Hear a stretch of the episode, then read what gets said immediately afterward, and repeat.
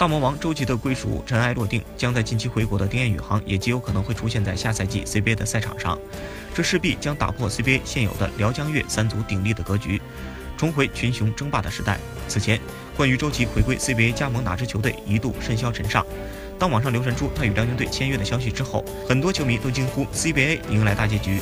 辽宁队将独霸江湖。然而，没想到 CBA 的剧情反转从来都是如此出人意料。根据联赛规则，周琦极大可能重披新疆队的战袍。与之情况类似，即将回归的 CBA 的丁彦雨航也极大可能会重返母队山东队。两名 NBA 级别的球员，蝴蝶效应又令 CBA 悬念重生。